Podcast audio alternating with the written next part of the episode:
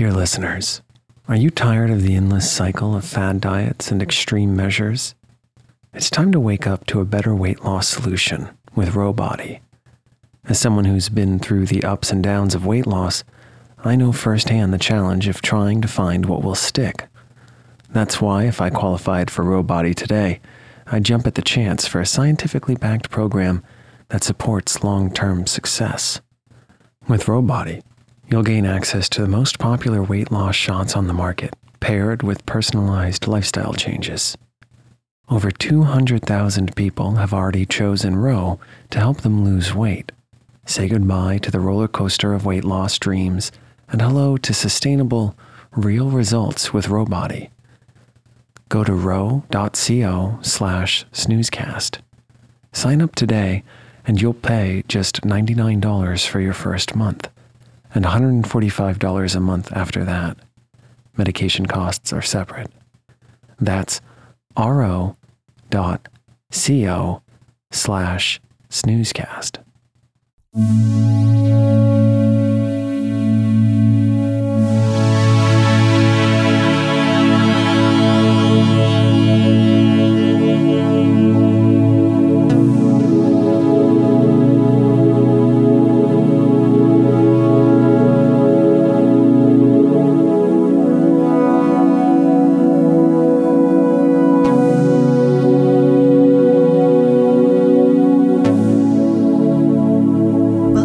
Snoozecast, the podcast designed to help you fall asleep. We'd like to thank our listeners.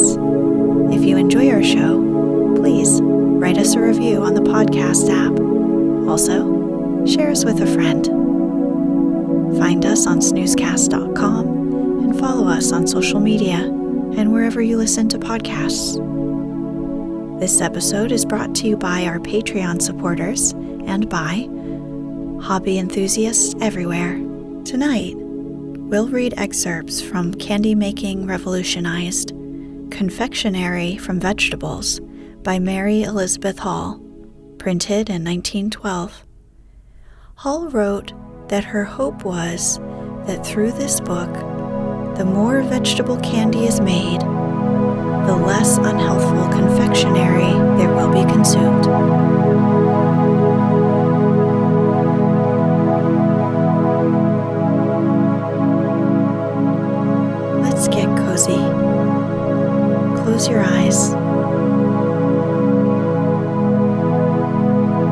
Relax your body into the softness of your bed. Now, take a few deep breaths.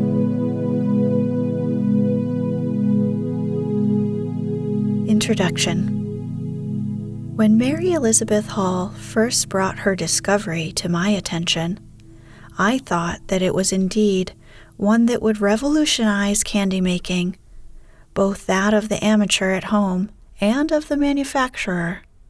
And, in the months that have followed, to this belief has been added to the conviction that this revolution is one very much worthwhile.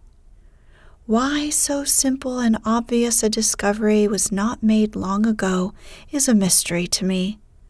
Perhaps its very simplicity and obviousness is proof of its importance. Of cookery, candy making is a branch which is entitled to more dignity than it ordinarily receives. Negatively and positively, the importance of sweets to the child can never be overestimated. If he consumes a quantity of impure confectionery, his digestion will be ruined for life. How much of the confectionery bought is rankly impure, it is well for the mother's peace of mind that she does not know. On the other hand, if the child is not given sweets, he is deprived of a food element of the greatest value to his development. And for the adult, the value of pure candy is too obvious to warrant comment. Vegetable candy, to my mind, is ideal confectionery. Of its purity, there can be no doubt. Moreover, It furnishes the valuable element of sugar, so combined with nutritious vegetable bases that, because of the bulk, there is no temptation to overeat. This quality of the new confection would seem insurance against its evil effects of gluttony. Before an undue amount of sugar is consumed, the very mass of the vegetable base has satisfied the appetite. Many sorts of vegetable candy have unusual keeping qualities. Indeed, some kinds will retain their flavor and moisture for as long as a year. It is significant to note that almost all non vegetable confections that can be successfully stored for any length of time contain artificial preservatives. Vegetable candy, however, keeps, not because of the addition of alcohol or even benzoate of soda, but because of the excellence of the processes themselves. Notwithstanding its advantages, vegetable candy is no harder to make than is any other good candy. For success in any sort of cookery, much hard work is necessary.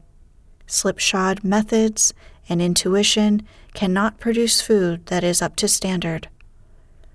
Of even greater force is this rule when applied to the most delicate brand of cookery, the making of confectionery. Miss Hall has supplemented her major discovery by several other valuable discoveries, or adaptations, as she modestly styles them. Her use of crystallization, for instance, enables the amateur confectioner to secure results which were previously out of her reach. Aside from its virtues, from the hygienic, dietetic, and practical points of view, the new confectionery has much to commend it. By utilizing the common and cheap vegetables of the home garden, it gives to the girls and women of the farm and in the village an opportunity that previously was not theirs. This discovery means that they can now make the finer sorts of candy, the fashioning of which was formerly out of the question to women who did not have at their command the resources of the specialty stores.